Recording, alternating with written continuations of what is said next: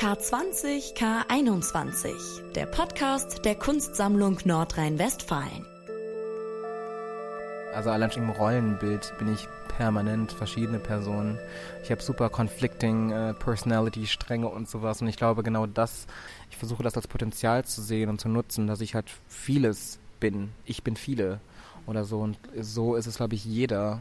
Das sagt Nicolas Graffia über sich selbst. Er ist einer der jungen Künstler und Künstlerinnen, die in der Absolventinnenausstellung In Order of Appearance im K21 ausstellen.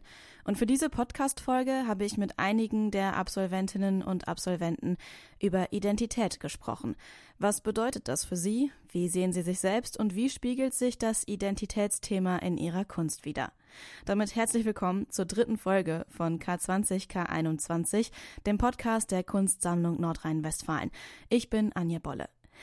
Wenn ich eine kurze, prägnante Erklärung für etwas suche, dann schaue ich oft erstmal im Duden nach. Der Duden definiert die Identität als die Echtheit einer Person oder Sache, völlige Übereinstimmung mit dem, was sie ist oder als was sie bezeichnet wird. Und aus psychologischer Sicht als selbst erlebte innere Einheit der Person. Aber ist die Frage nach der Identität wirklich so klar definiert zu beantworten? Aus kultur- und kunstwissenschaftlicher Sicht sicherlich nicht.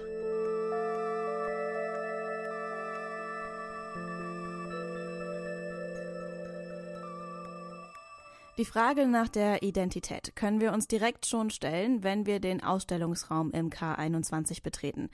Eine legale Definition unserer Identität ist unser Ausweis.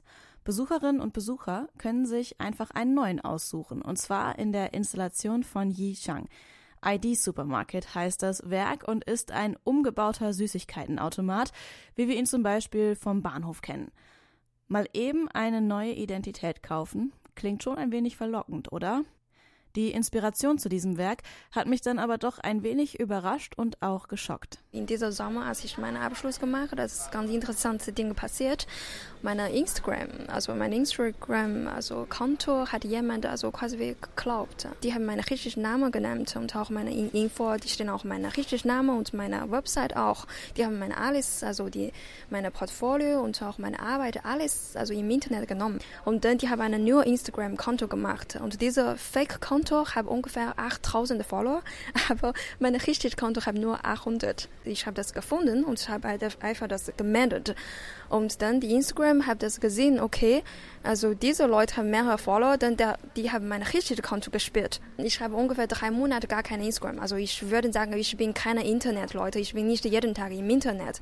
Aber diese Dinge für mich ist ein bisschen komisch. Also ich habe mich gefragt, was das bedeutet, die, die Identität. Ne? Also diese Arbeit ist nicht über die Politik oder so, sonst über die also im Jetzt, also in dieser Internetzeit, also was ist, bedeutet richtig ID-Karten, was ist, bedeutet die Name oder so.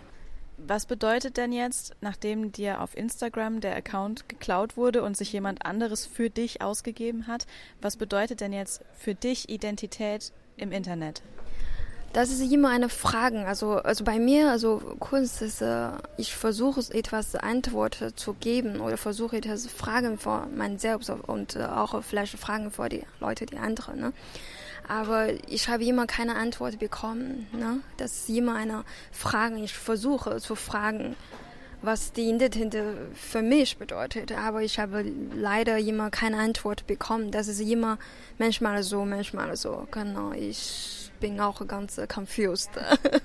genau, ja. Wer jetzt in Bezug auf Identität auch noch etwas verwirrt ist oder einfach mal in eine andere Rolle schlüpfen möchte, der kann sich am ID Supermarket eine neue Identität aussuchen. Die Ausweise im Automaten zeigen immer Yishang selbst, allerdings mit unterschiedlichen Looks, unterschiedlichen Namen, unterschiedlicher Nationalität, unterschiedlichem Alter. Die Wahl der Identität am Automaten ist für sie auch ein bisschen wie bei einem Computerspiel. In Computergame, du kannst einfach wählen, also Verb oder also Female oder Male. Und danach, also, du kannst einfach, also, also, wie kann man aussehen oder sowas, ja. Du kannst einfach wählen, was du willst. Und apropos Computerspiel und die Avatare, die wir uns dort bauen können. Wollen oder müssen wir in der digitalen Welt eigentlich die gleiche Person sein, die wir in der Realität sind? Die Antwort auf diese Frage bleibe ich erstmal schuldig. gehen wir weiter im Ausstellungsraum zu einem großen grauen Container. Das ist das Werk von Katharina Kramer. Es heißt A Boxed Rebellion. Ein Container, den man betreten darf, mit Sitzsäcken drin und einem großen Fernseher, auf dem ein Film von und mit Katharina Kramer gezeigt wird. Die Idee zu dieser Arbeit kam ihr auf einer Amerikareise. Dort ist sie an Storage Units vorbeigefahren, große Hallen mit mehreren Lagerräumen, die man mieten kann. Und in Amerika wohnen Menschen zum Teil in diesen Lagerboxen oder betreiben von dort aus ein Business. Wieder zu Hause hat Katharina mit der Recherche für A Boxed Rebellion angefangen. Dann habe ich mich hier in Düsseldorf erkundigt, ob es sowas hier auch gibt. Und tatsächlich in Düsseldorf ist 1996 ähm, das die erste Lagerbox entstanden in ganz Deutschland. Und davon gibt es jetzt ja schon in jeder Stadt irgendwie eine. Und ich wollte da halt ähm, genau so eine Art, ich will nicht sagen Dystopie entstehen lassen, aber ich wollte da auch so einen Ort schaffen, der vielleicht in der Zukunft liegt, ähm, wo wir vielleicht auch dann in so Storage Units leben. Ähm, vielleicht du und ich ja auch. Also ähm, in Anbetracht der Mietpreise ähm, kommt man da ganz günstig weg. ja.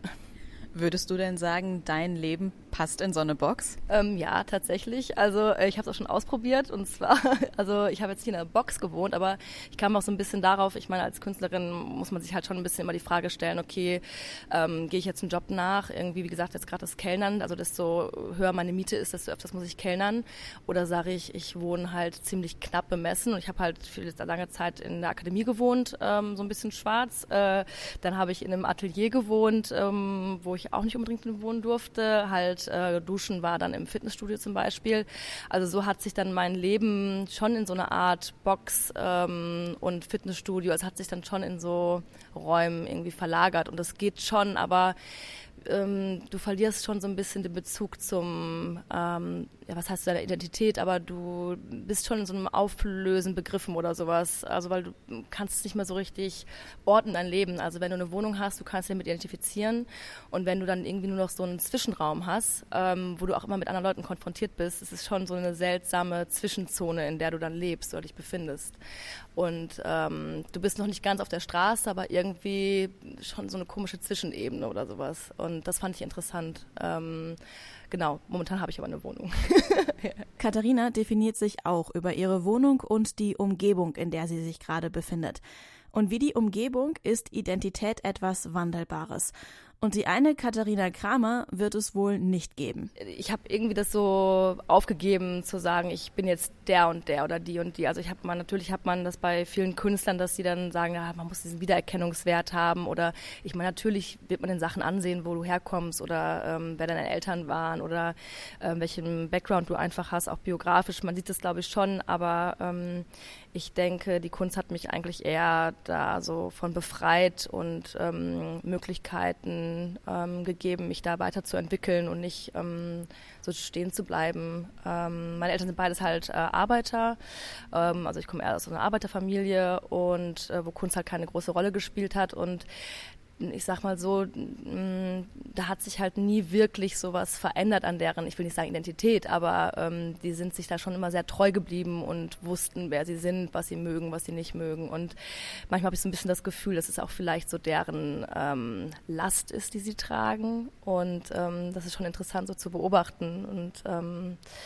ja, deswegen, also ich finde es spannend, da, ähm, dass man sich so mehr Freiraum ähm, gibt, irgendwie sich so ähm, weiterzuentwickeln. Du machst Videokunst, ähm, trittst auch in deinen Videos dann selber auf.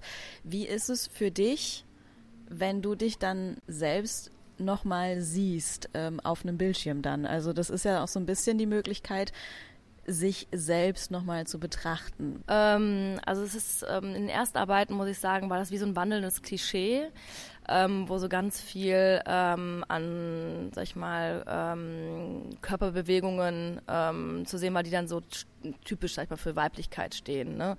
Ähm, also ich habe da sehr viel, ähm, wie gesagt, so ein weibliches Klischee erfüllt in den ersten Arbeiten oder auch so eine Art, also wie gesagt, ich bin ja Dekorateurin gelernte und ähm, du hast den ganzen Tag mit Mannequins zu tun und ähm, es gibt ja auch in den, ähm, sag ich jetzt mal, in der ganzen Hollywood-Industrie, da kennt man halt Marilyn Monroe und ähm, diverse andere Damen und ähm, man merkt schon, dass man das halt als Kind extrem viel, dieses Rollenbild, der, ne, wie hat eine Frau sich zu bewegen, ähm, wie aufzutreten und in den ersten Arbeiten ähm, ist es so überspitzt, ähm, das geht schon fast ins Groteske über, wo ich versuche halt auch mit diesen Klischees dann zu brechen und ähm, so ein bisschen nachzuhören, ähm, wer bin ich denn eigentlich? Wir reden ja von Katharina Kramer und ähm, das war irgendwie ein ewiger Weg dahin, um so diese angelernten ähm, Körperpraktiken oder diese angelernten Bewegungen so langsam ähm, ja, zu äh, analysieren oder ähm, neu zu definieren. Also ähm, das war schon eher so in dem Prozess meiner Arbeit bis ins Jetzt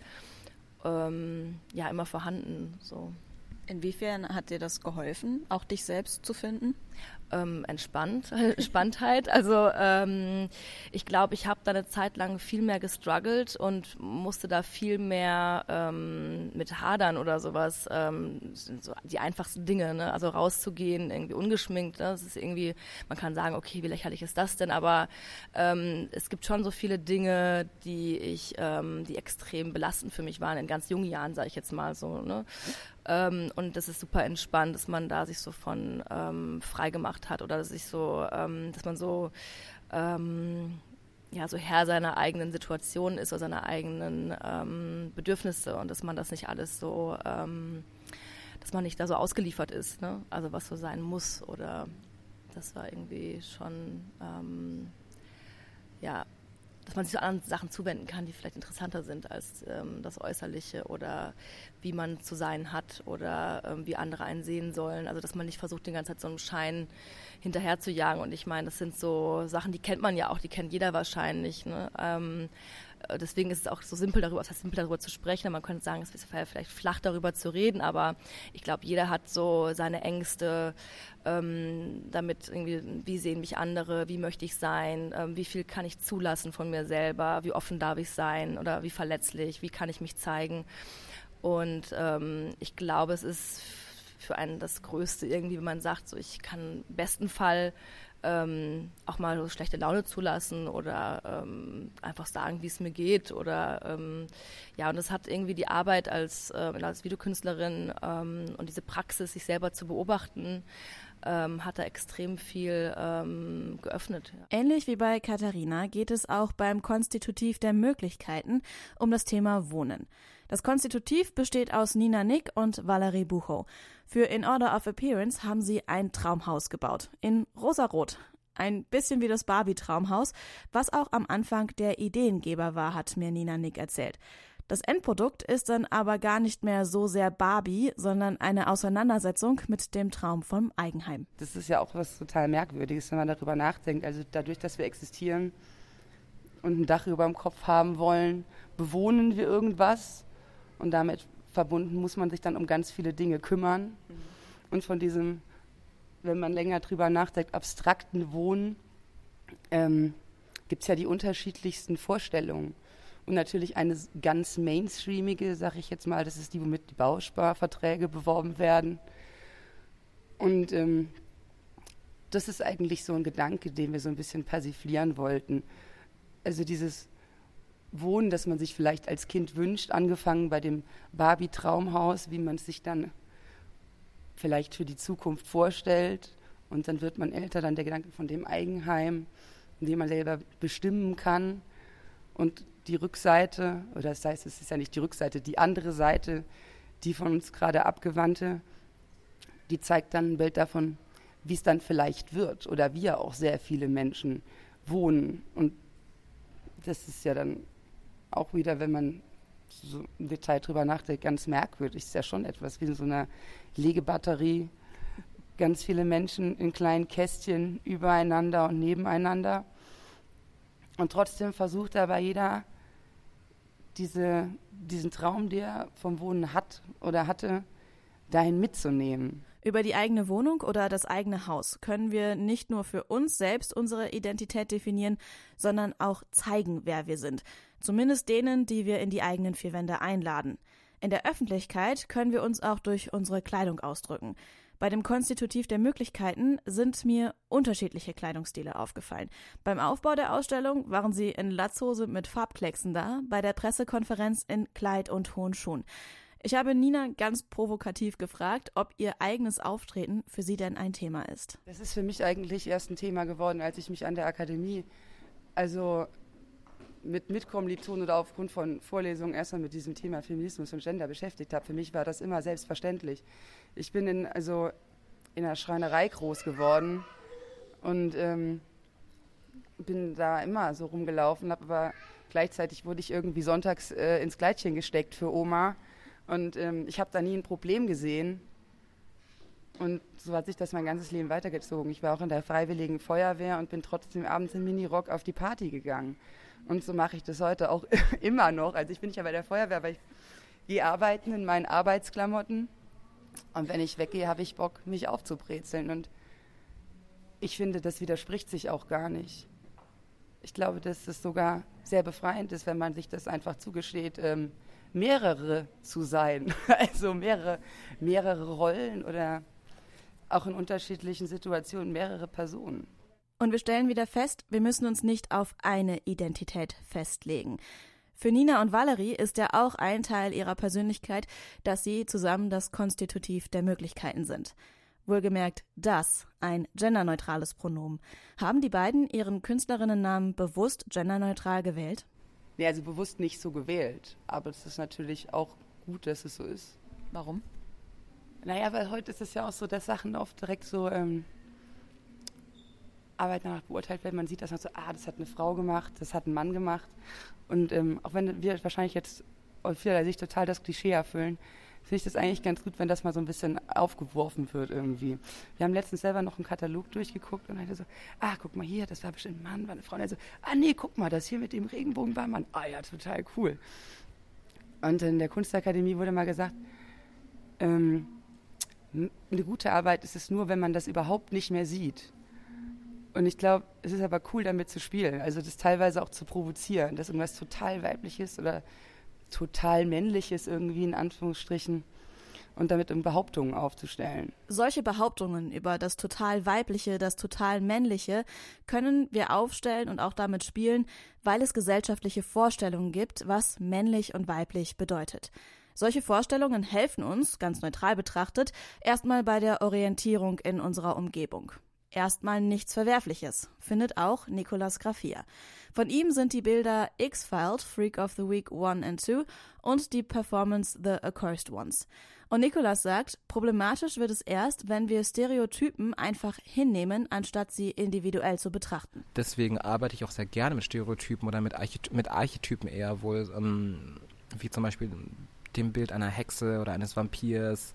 Das sind auch alles Stereotypen, sind auch sehr, sehr nah an so Anekdoten dran oder an popkulturellen, ähm, bekannten Pop-Facts so dran. Und das finde ich immer spannend, dann davon auszugehen und dann aber halt in der Performance oder auch in der Malerei dann Elemente reinzubringen, die das Ganze aufweichen oder wo man so merkt, okay, das ist ja noch viel, viel tiefer, als ich dachte. Also so ein Stereotyp ist halt nicht nur Stereotyp, sondern, sondern auch ähm, eine Sache, wo ähm, vielleicht noch viel, viel mehr drinsteckt. Und dadurch, äh, auch durch die Kollaboration, versuche ich dann auch diese Figuren multiperspektiv zu beleuchten, dass man dann nicht zu schnell sagen kann, so, okay, er repräsentiert jetzt das oder er jetzt das, dass dann auch immer wieder die Stimmen changieren, weil ich sehr, sehr spannend finde, so Yin und Yang mäßig, auch das Schlechte in jedem zu sehen, das Gute in jedem zu sehen und ich glaube, das ist interessant. Wenn man, wenn Dinge zu klar werden, dann äh, erübrigt, sich, erübrigt sich jede Diskussion. Und ich glaube, wenn man aufhört zu sprechen, dann, ähm, ja, es ist, glaube ich, noch nie alles gesagt. Ein Thema, bei dem auch noch lange nicht alles gesagt ist, sind die Gender Studies. Was hält denn Nikolas konkret von Gender-Stereotypen? Ich habe mich äh, natürlich auch sehr, sehr lange mit so Leuten wie Judith Butler auseinandergesetzt und halt mit dieser Gender-Performativität. Und ähm, das Geschlecht ist halt eine Sache, ähm, die einem erstmal so mitgegeben wird von der Gesellschaft, aber wo man halt selber, finde ich, ähm, in der ganzen, wenn man sich auch die Geschichtsschreibung anschaut, wo man so merkt, dass es eine sehr, sehr kulturell spezifische Sache oder auch Geschlechterrollen, Sexualitätsrollen äh, und Erwartungen sind sehr, sehr kulturell spezifisch.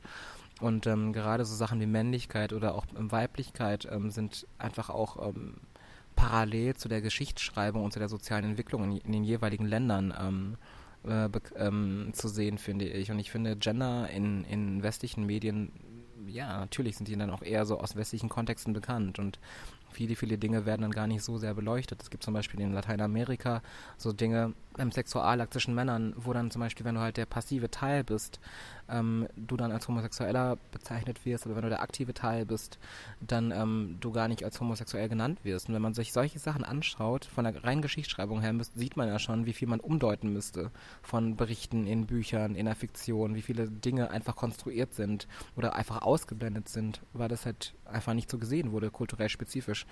Und ähm, deswegen, ja, also Gender ist, glaube ich, eine Sache, die, ähm, die einfach wirklich extremst formbar ist. So, und ähm, die ich auch gerne so bei, also auch in meiner Arbeit ähm, als formbar ähm, ansehe. Es ist keine, es ist keine, es ist auch nicht so einfach zu sagen, dass es irgendwie eine Wahl wäre oder so, dass, dass die Sexualität auch eine, eine Wahl wäre. So einfach ist es nicht. Aber ich glaube, ähm, es ist ambivalenter, als man denkt, definitiv. Und jeder hat halt auch jede Rolle inne. Wo wir dann wieder bei den verschiedenen Identitäten angekommen sind. Auch für Nikolas ist Identität also ein fließendes Konstrukt. Als ich ihn ganz am Anfang unseres Gesprächs gefragt habe, wer er ist, hat er übrigens spontan erstmal seinen Lebenslauf knapp zusammengefasst. Das sind allerdings nicht alles Dinge, über die er sich identifizieren würde. Er definiert sich eher so. Was für mich immer eine wichtige Dimension ist, dass ich halt diesen Immigrationshintergrund habe, dass ich ähm, eine dunkelhäutige Person bin und dass ich äh, Teil der Queer Community bin das halt, was halt auch meine Arbeit auf verschiedenste Weisen beeinflusst und halt auch die Zugänge und auch die Kollaboration einfach auch ähm, äh, für mich immer wieder auch in den Vordergrund gerückt hat, weil du halt äh, in diesem, wenn du halt Teil dieser marginalisierten Gruppe oder halt häufig marginalisierten Gruppe bist, du natürlich dir auch deine Freunde und deine Familie oder auf, auf irgendeine Weise nochmal spezifischer suchst, vor allen Dingen, weil halt auch ein Teil meiner Familie, also ich war oder bin jetzt momentan nur noch, nur noch mit meiner Mutter in Europa und äh, musste mir halt immer meine, ich habe keine Geschwister, ich musste immer meine Geschwister, Geschwister so über Freunde quasi so meine Familie selber aufbauen. Und das ist so eine, ähm, so würde ich mich, glaube ich, beschreiben auf jeden Fall. Als eine Person, die halt ähm, ganz klar so eine sehr spezifische Immigrantenperspektive durchlebt. Und jetzt erinnern wir uns nochmal an den ID-Supermarket von Yishang vom Anfang, wo man sich Ausweise aus einem Süßigkeitenautomat ziehen kann. Das Bild vom Ausweis findet sich nämlich auch bei Nicholas wieder, diesmal als eine Art Waffe. Auf seinem Werk X-Filed Freak of the Week 2 hält er eine Ausweispeitsche in der Hand. Das ist eine Sache, die mich schon länger beschäftigt, dieses Objekt des Passports. Das ist ja wirklich sowieso, ähm, ja, wie so, wie so der verfestigte Begriff einer Identität. Also das ist halt das, was sich halt auch um Grenzen durchschreiten lässt. Also so im Sinne von ganz pragmatisch, am Flughafen kannst du durch die Schleuse gehen, wenn, wenn du den richtigen Pass hast, wenn du das Visa, Visa hast. Ich habe das häufig äh, erlebt, dass ich in öffentlichen Situationen so Opfer von Racial Profiling geworden bin und halt einzeln herausgehoben wurde und dann mir nur in dem Moment, keine Ahnung, ich fahre in, in Nähegrenze Holland und dann werde ich dann rausgepickt als die Person, die eventuell Weed schmuggelt oder so und nur äh, oder keine keine Einreisegenehmigung, was auch immer hat, um dann das richtige, den richtigen Pass zu haben, so banal wie es klingt, aber hat mich natürlich dann äh, in dem Moment vor Schlimmerem bewahrt. Und das ist eine Sache, wo ich so gemerkt habe, auch wenn ich mir meine Familie anschaue oder meine Mutter oder so, dass die richtige Identität, das richtige Papier wie so eine Waffe ist, die dich befreien kann. Und ähm, ich mag diese, diese Idee von Identität oder Identitätsausweis als potenzielle Waffe gegen Leute, die dir was wollen, weil die Bürokratie auch immer vom, vom Gefühl her immer so auf ähm, du musst dich immer wieder verteidigen und deine, deine Berechtigung irgendwie darstellen, dass du einfach nur anwesend sein kannst. Ähm, gerade auch in der ganzen Flüchtlingskrise oder, oder so ist das halt ext ein extrem rares Gut, so ein Passport. Oder wenn man sich auch mal anschaut, äh, dieser Traum in die USA einzuwandern, eine Green Card zu haben, Lotterie da was zu gewinnen, das ist eine total präsente Sache. Es gibt ja auch ein Ranking, welche, welche, ähm, welche Staatsbürgerschaften äh, äh, die sinnvollsten und die hilfreichsten sind und so. Und ja, das ist ein Element, das hätte ich sehr, sehr gerne in der Performance drin demnächst. Und ähm, kann es mir auch als sehr interessantes Objekt ähm, äh, vorstellen. So eine Peitsche, die wie so eine Waffe ist irgendwie. Die Waffe ist aber jetzt keine, diese Verknüpfung aus, aus, ähm, aus äh, Verteidigung und, ähm, und äh, ja, Identität als Verteidigung.